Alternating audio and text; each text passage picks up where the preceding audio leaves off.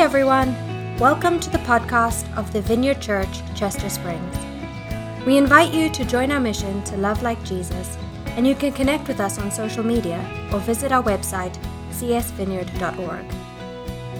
Now for this week's talk, brought to you by co lead pastor Alison Groenendyk.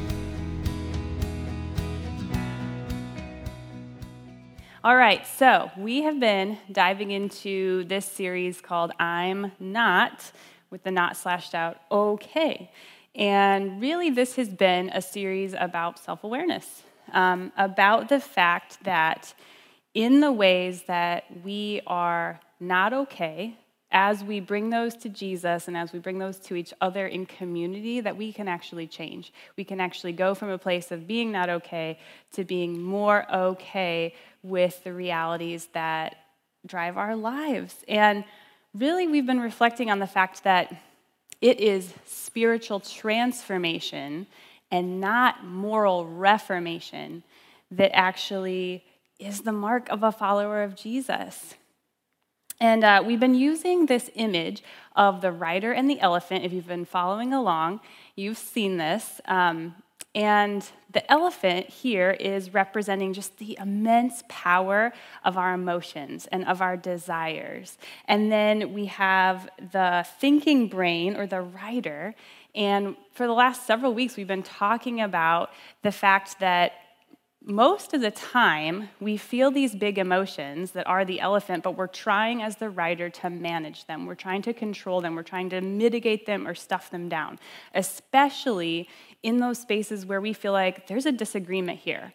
What I know is good and right, and the way that I should feel and behave is not how I want to. And so when they get in conflict, the rider tends to try to manage the emotions. And interestingly, Jonathan Edwards calls this common virtue. He says, there is a way to make people show up as generous and honest and civil humans in the world. Um, but that stands in deep contrast to true virtue. And he says, you know, common virtue, you're trying to control or stuff down the deepest desires of your heart. But in true virtue, the deepest desires of your heart are actually changed. You become a changed person. Moral reformation looks at the rules, spiritual transformation looks at the ruler, looks at God.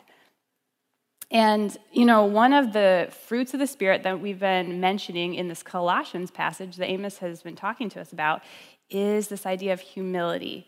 It's also called gentleness in the Bible, and in some translations, it's called meekness. So, we're going to talk about that today.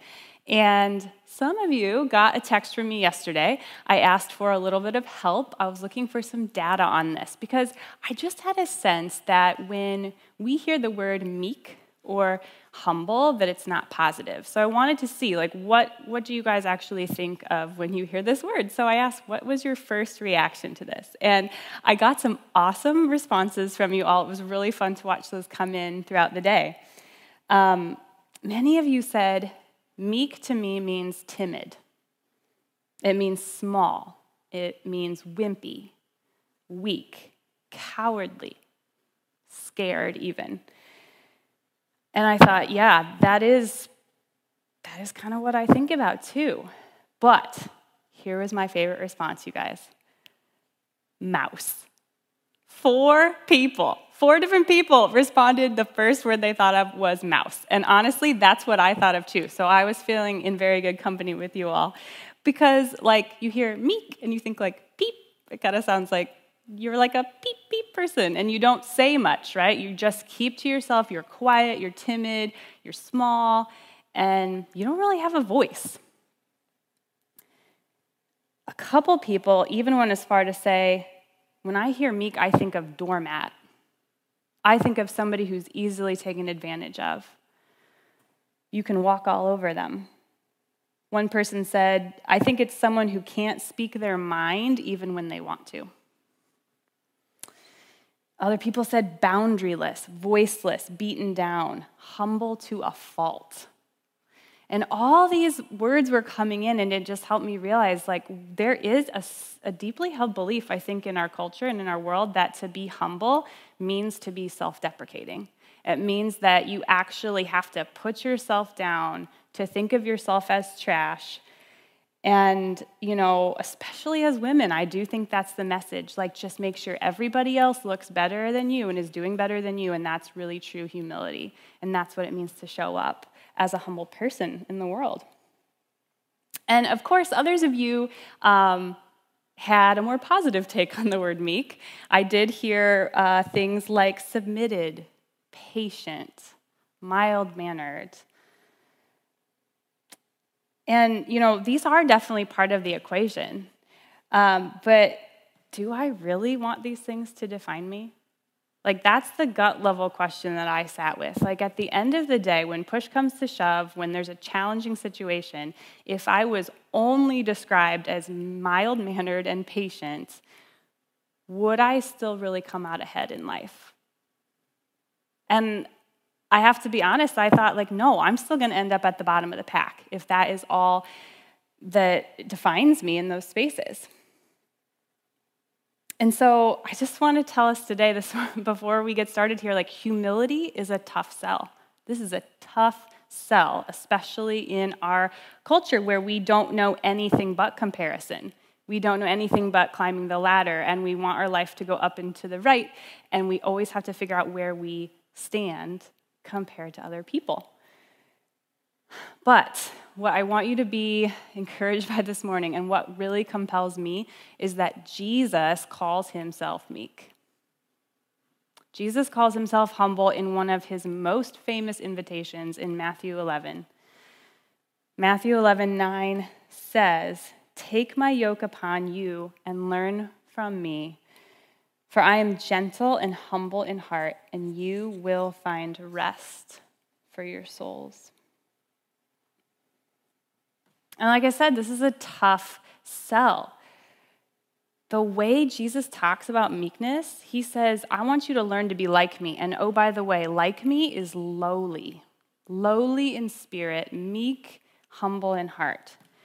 And again, we are so polarized in our world, and we're almost hardwired to figure out what the categories are, what the rules in the world are that tell us how we fit in those categories, and like I said, where we are in relation to everybody else in our environment. So I have just been stunned and amazed by the beauty of the humility of Jesus this week, looking at probably a pretty unlikely passage out of John 8. And so I want to take us there where Jesus seems to, in this moment, be holding together two realities that don't seem like they should be able to be in tension, be able to hold the same space. And as T- Tim Keller calls these, um, he says these are paired polarities. Right? We were just talking about how the world is separated into categories. But he says Jesus lives in paired polarities, especially in humility. And he says, in humility, Jesus shows us both great gentleness and great bravery. He says, You can be brave and not gentle, or you can be really gentle and not brave, and you are not humble. And this verse actually tells us, and oh, by the way, if you are not these things, you will actually find no rest for your soul. You will continue being not okay if you are constantly looking to one up people. You have to find rest by doing it my way, and my way is one of lowliness. So let's see how this works in John chapter 8 in this encounter that was recorded in the first 11 verses. So I'm in John chapter 8, verses 1 to 11. Jesus went to the Mount of Olives. At dawn, he appeared again in the temple courts, where all the people gathered around him and he sat down to teach them. The teachers of the law and the Pharisees brought a woman caught in adultery. And they made her stand before the group, and they said to Jesus, Teacher, this woman was caught in the act of adultery. In the law, Moses commanded us to stone such women. what, now, what do you say? They were using this question as a trap in order to have a basis for accusing him. But Jesus bent down and started to write on the ground with his finger. When they kept on questioning him, he straightened up and he said to them, Let any one of you who is without sin be the first to throw a stone at her. Again, he stooped down and he wrote on the ground.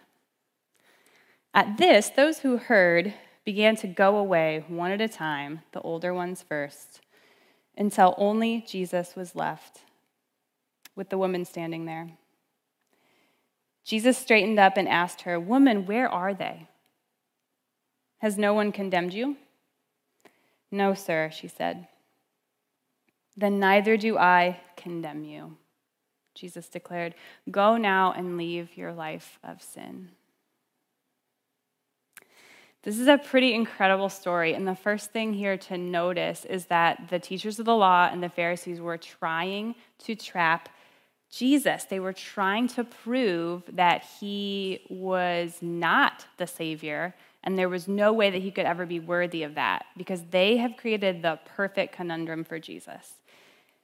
They think either Jesus is going to reject the law in favor of showing grace and kindness to this woman.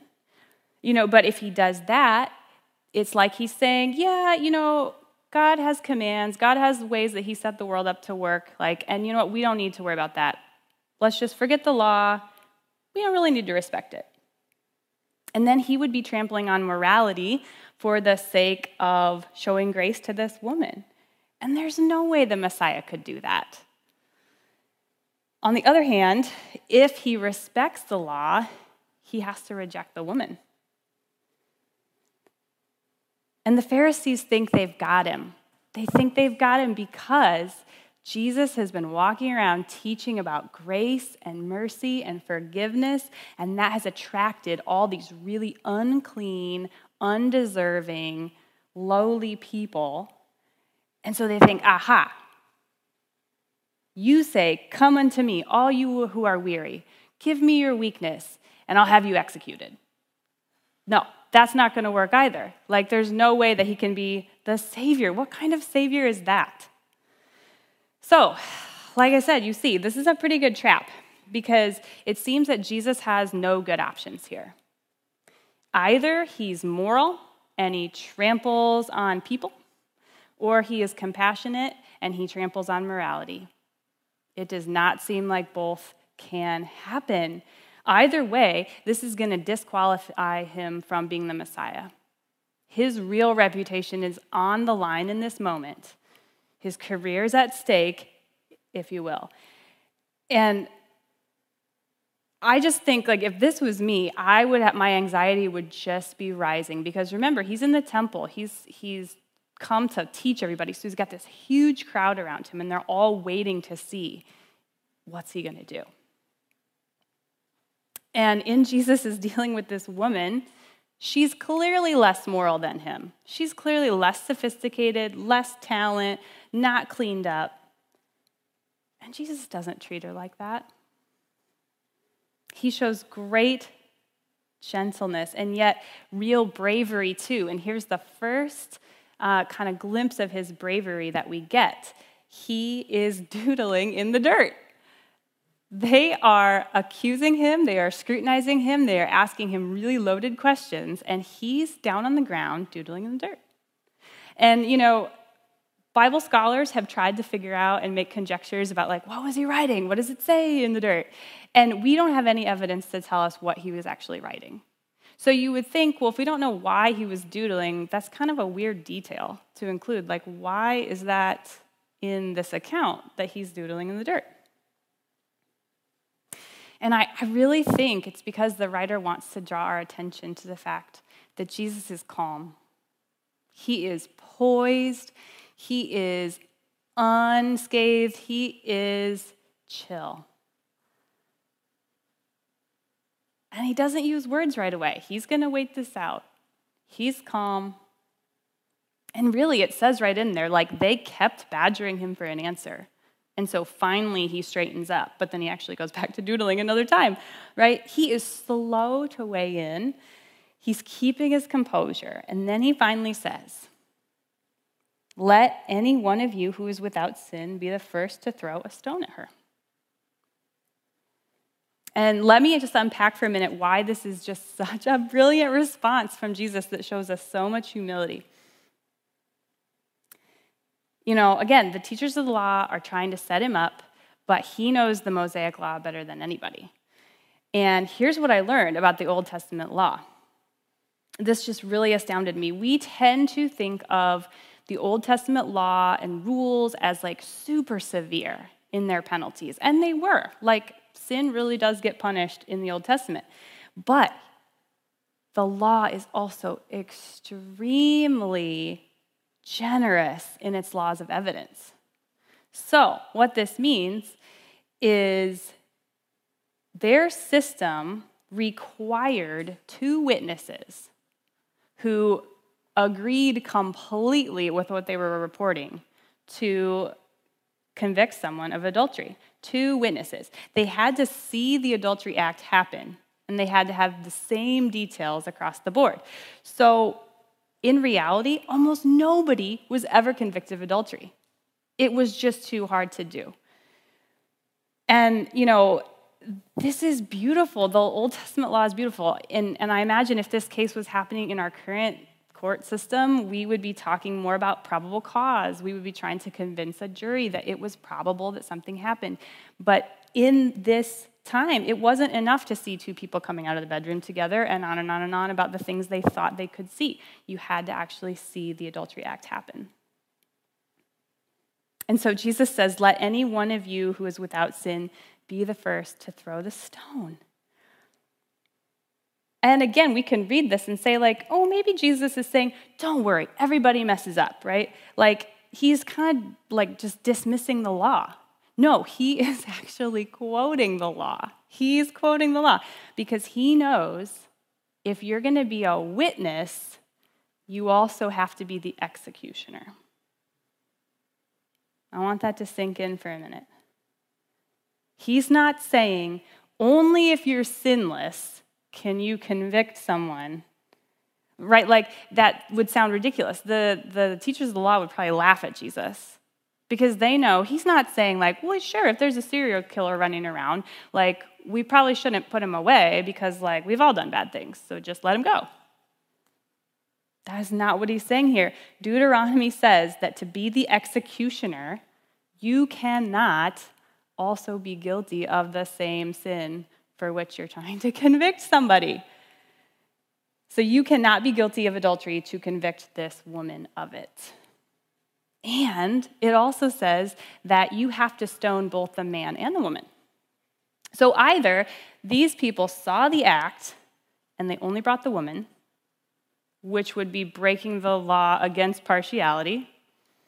And if you do that as a judge, you're supposed to be stoned to death anyway right? So they're stuck there. Or they are guilty of false witness and they didn't actually see it happen.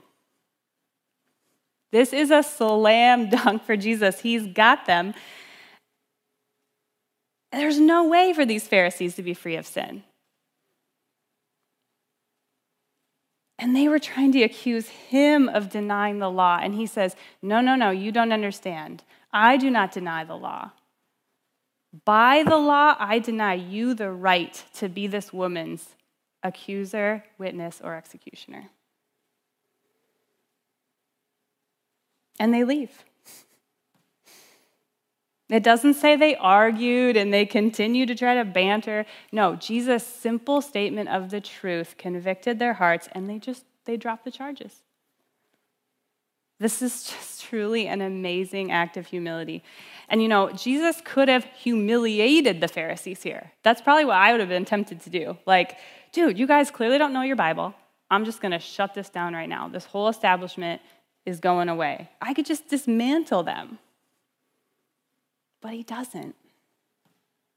He's humble. And we get the sense that Jesus was not a confrontation enjoyer, but he also was not a confrontation avoider. You know, I think often when I enjoy telling people where they are wrong, uh, it's just because I think I've got all the answers to their problems. And I really want them to change. In fact, I need you to change right now because somehow that's going to benefit me. And if you don't, then we're just going to be stuck in this cycle, right? I'm not gentle in that space. I'm like, yo, get your stuff together. But you know, if you're someone who avoids conflict, it might be because you just can't stand to be told that you're not perfect. And that is me too, right? We don't like hearing that there's things that are wrong with us. And again, like, I can be afraid of critical feedback um, just because I don't want people to think poorly of me. But that's just really the other side of the same coin of pride. Pride is lurking when I am either indifferent to someone's criticism or feedback, or I am just completely devastated by it. I can't handle it. And I know right now some of you are cringing. I don't want this to sound shameful or punishing. I want you to know, like, I want to be a community where we are humble people. And so we just have to look at this stuff. And I'm right there with you in this. Um, but here's another little checkpoint you're not humble if you are either totally inflexible or completely flexible in all of your beliefs and views about the world. So I want to lighten this up a little bit with a funny story here. Um, we were doing a virtual game night on Friday with Amos's family, and I learned a new game called Wits and Wagers, which I found out someone in this room knows what that is. That's great. Um, but if you don't know what Wits and Wagers is, it's basically like a trivia game, sort of like Jeopardy meets The Price is Right. So they give you this fact, but they leave out the numerical value, and everybody in the game throws their suggestion in for what one of those numbers would be. And then you have chips and you place bets on which number do you think is actually the closest to the real fact, but you can't go over. The, you can't go over the limit. So it was Final Jeopardy. Amos was losing really badly he at the end he's like i didn't know i was so bad at trivia games. I'm like yeah who would have thought? So he's losing and he the thing with final jeopardy is right you can you can bet all of your chips. And so he was like this could be my chance to win. Uh, i could come back from behind.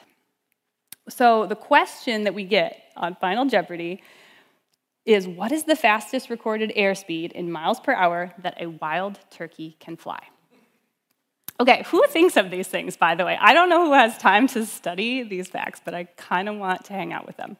Um, okay, so that's the question that comes up. We are all like, this is absurd. And Amos and I shot somewhere like what we thought was reasonable in the middle. We thought like maybe 35 miles an hour, okay.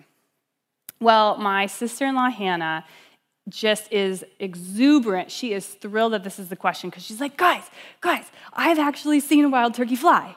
And she says, I was on the highway, I was driving, and it was keeping up with me on the highway. So Hannah puts down 68 miles an hour as the top guess. So we have one mile an hour at the bottom, 68 at the top, and lots of choices in between there. And Amos is like, do wild turkeys even fly? Like, he's not sure. He thinks this is a trick question. And I'm like, I don't know. And so he's like, I'm going all in. I'm going all in on like 15 miles an hour. There's no way that this bird can even get off the ground, let alone go as fast as Hannah's trying to tell us it's going. You know, but Hannah's like, but I've seen it. And he's like, nope, doubling down. Well, turns out a wild turkey at its fastest can fly 55 miles an hour. And so Amos lost the game, and it just erupted in cheering and laughs, and we have been bantering about it since. So here's the thing, though, and, and this is not a slam on Amos. I asked his permission to share this story with you, but he had a lack of information.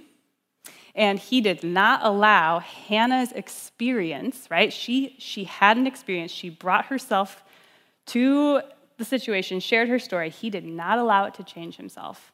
He was completely inflexible in his views, and he lost the game. And I know that's a funny example because it's a game, but we do this in life, guys. We do this in our relationships. We do this with our theology. We do this with our politics. And I know that's not a popular thing to say, but this is what we do. And it just leaves us feeling not okay because we're wondering when is the chip going to fall? When am I going to get outsmarted? When are these things that I've put my hope in going to crumble? And you know, the awesome thing about Jesus is he knew every possible angle for how to deal with this situation, but he had no need for comparison. He didn't elevate himself, but he wasn't self deprecating either, right? He, he knows who he is. You don't ever see Jesus going around like, oh man, who am I? Like, I don't, I don't know. I don't just, it might work. Try this. No, he never says I'm a nobody. He never knocks himself down. He's not a doormat. He says, no, I am the Lord of heaven and earth. I command armies and I can deal with your sin. He makes these huge claims. Jesus acts like nothing, and he knows he's not. And so, humility, I just want you to know this today humility is not that we think less of ourselves, it's just that we think of ourselves less. And Jesus was able to submit to people in this space, to love them well. And you know, the Greek word for humble, this is hilarious, is actually praus. Funny that it rhymes with mouse. I think that's hilarious. But praus is used when you describe kind of how you rein in a wild animal when you're training a stallion. So it actually translates as like a tamed wild animal. It retains its power, it just chooses to constrain it. And Jesus chose to become the submitted one for us. And interestingly, I'm gonna put that image back up here for you guys of the elephant and the rider because I noticed there's a third person in this picture. And it's the man walking on the ground. And this is the guy who's actually leading. This is the one who's leading both the rider and the elephant to make sure everything is in harmony, everything is synced up. And Jesus leads us to bring our hearts and our minds into alignment with His. So, as we close this morning, I just want you to know this is the heart of the good news of the gospel. This is the good news of what it means to be a follower of Jesus today. And in this scene with this woman, there's this tender moment between Jesus and the woman when the accusers have left because they no longer have grounds to stand on for her. And it's just this woman and, and Jesus standing there, and he says, Where are your accusers? And I think the order of Jesus' words here are important. He says, I do not condemn you. Now go and leave your life of sin. Grace and acceptance were given first, and then this woman is able to overcome her habits that are enslaving her. And you know, I can almost imagine Jesus standing there as he's speaking to this woman just in this place of immense inner freedom because he knows the debt has to be absorbed. He knows that. And he knows it's going to be him that absorbs it. And you guys, no other king and no other religion will get you this. Either you are guilty and you are condemned, or you are not guilty and you are not condemned. But Jesus says here, you are guilty, and I do not condemn you. And this is the only reason this morning that I can stand here and say, I am okay. I can be not okay and so very okay in the same space because Jesus shows me how to be both brave and gentle even with people who don't get it. You know, we can imagine maybe this woman understood what he was doing for her in the moment, like pardoning her of this sin in the moment, but she had no idea that Jesus was going to go to the cross later. So, humility is loving people who don't get it, who aren't grateful, who aren't even aware. And it starts with this realization that I don't get it either. I don't have all the answers. And you guys, now more than ever, we are going to need to live into humility with each other to be able to come together and say, All the voices are heard. I have space for you. I don't have it all together. And humility is going to be the thing that frees you up internally from comparison so that there is more space in your life to love. So let's pray.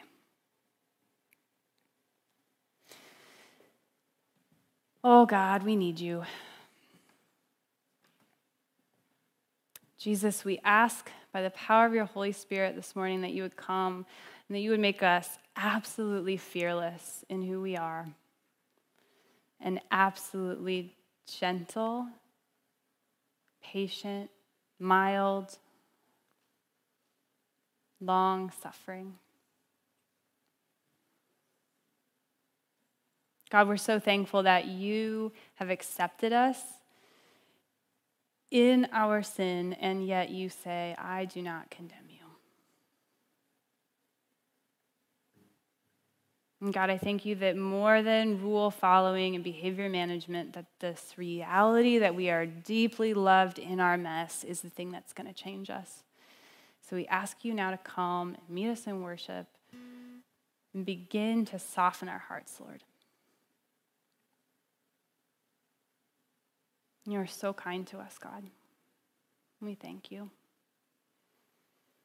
In Jesus' name, amen. Thanks again for listening to the podcast of the Vineyard Church Chester Springs. We hope you share this with your friends and family and subscribe on iTunes or wherever you get your podcasts. See you next time.